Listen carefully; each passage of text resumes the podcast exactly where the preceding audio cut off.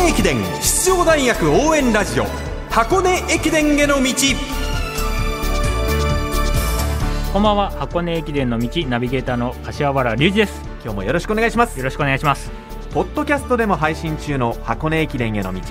学生三大駅伝のクライマックス箱根駅伝に向けて奮闘するチームを応援紹介してまいりますさて今日お届けする内容は特別企画ということですね柏原さん。はい文化放送の出雲駅伝実況中継でゲスト解説を務めた青山学院前キャプテン神林裕太さんと私の対談企画をお届けします。いやーこれ楽しみですよ。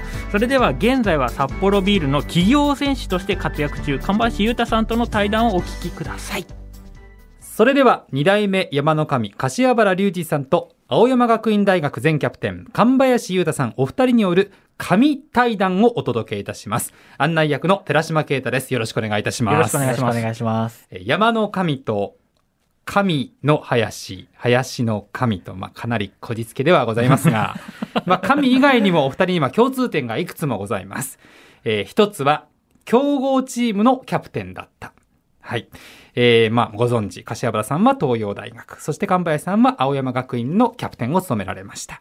そして、箱根駅伝総合優勝の経験はもちろん、2位で敗れた経験もお持ちでいらっしゃいます。そして、お二人とも現役を引退して、現在は大企業の社員として奮闘中でもいらっしゃいます。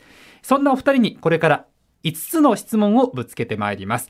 えーまずはアンケート感覚で簡単に答えてください。5つの質問が終わった後、その答えをもとに対談を進めてまいります。それでは参ります。箱根駅伝への道、神対談5つの質問です。第1問。現役引退後、自分へのご褒美をしたイエスかノーかでお答えください。柏原さん、イエス神林さん。イエス。第2問。陸上から離れて気づいたことがあるイエスかノーでお答えください。柏原さん、もうこれはもちろんイエスです神林さん。私ももちろんイエスです。第3問。現役復帰を考えたことがある柏原さん。うー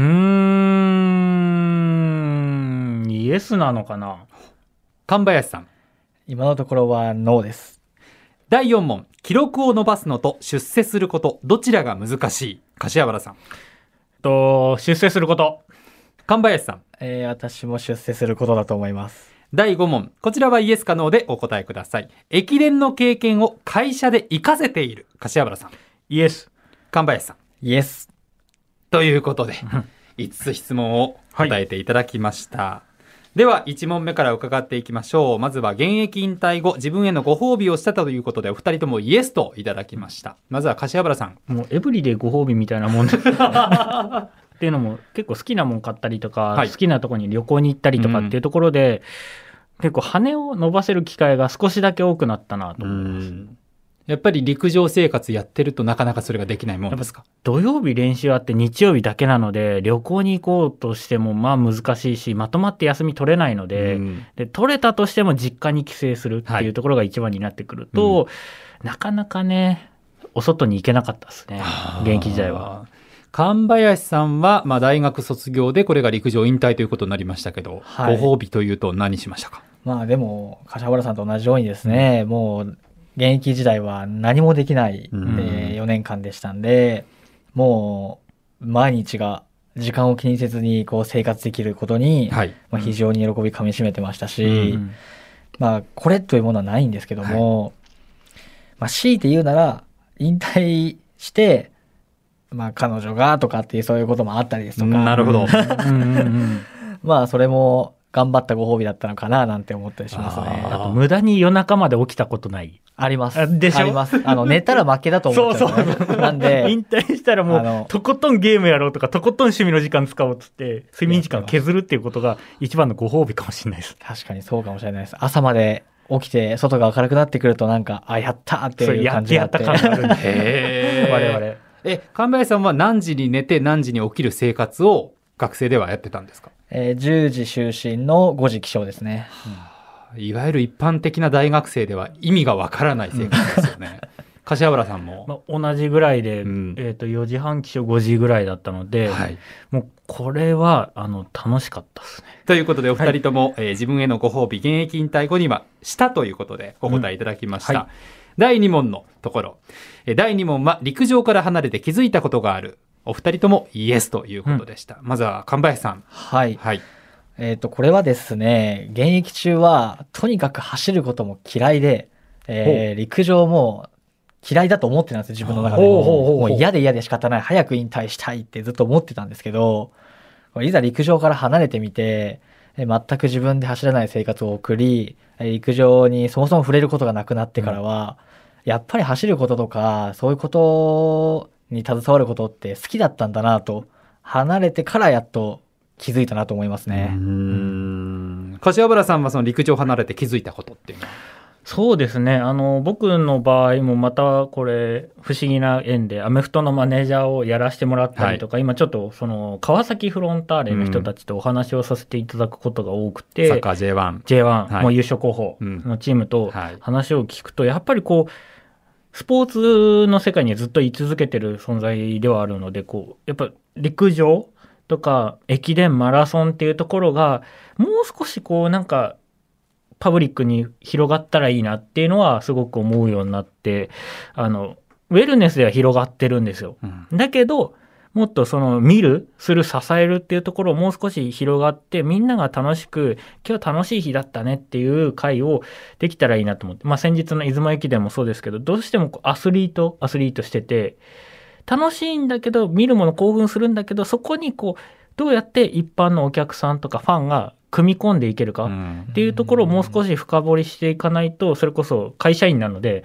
SDGs とかはい健康増進とか、そういったウェルネスっていうところにもかかってくるっていうところが、まあ、マインドすげえ変わったなと思います。はあなんかビジネスの話が、やっぱ必ず頭に入るようになってますね。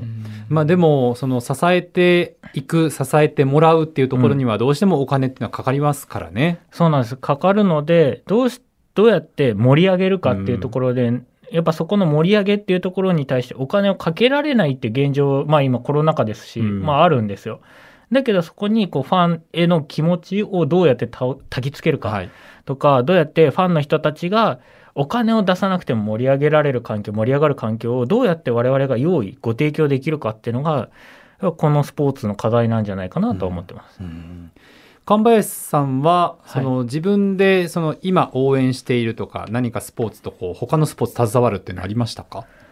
えーっと、今まではなかなかなかったですね。でもやっぱり、こうやって、えーっと、自分が競技をしていた立場から離れて客観的に見るようになってくると、やっぱりもっともっと、こういう風にしたら盛り上がれるんじゃないかとか、えーっと、なんかもっとできるんじゃないかっていうのは、まあ漠然としてはいますけども、やっぱり非常に感じるなというふうに思いますし、そこに何か、えー協力できることだったり、自分ができることってあるんじゃないかなっていうのは、やっぱり外に出てから、えっと、思うようにはなりました。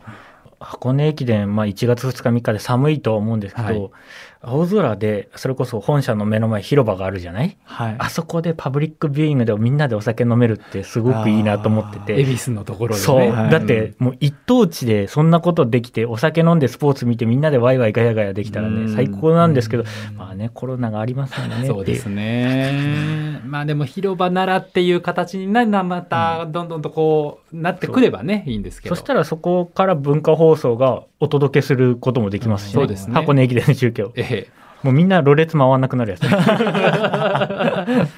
ええ。ーそれぐらい楽しくできたらいいなーなんて思いますけども。山の神柏原さんと神の林と書いて神林さんによるこの箱根駅伝への道神対談。いや面白かったです柏原さん。いやこれもちろん明日続きありますんで。おおよかったよかった、はいそれ、うんあはい。のもちろん続きは明日お届けしますのでぜひご期待ください。ナビゲーターの柏原隆二さんでした。ありがとうございました。ありがとうございました。箱根駅伝への道お送りしました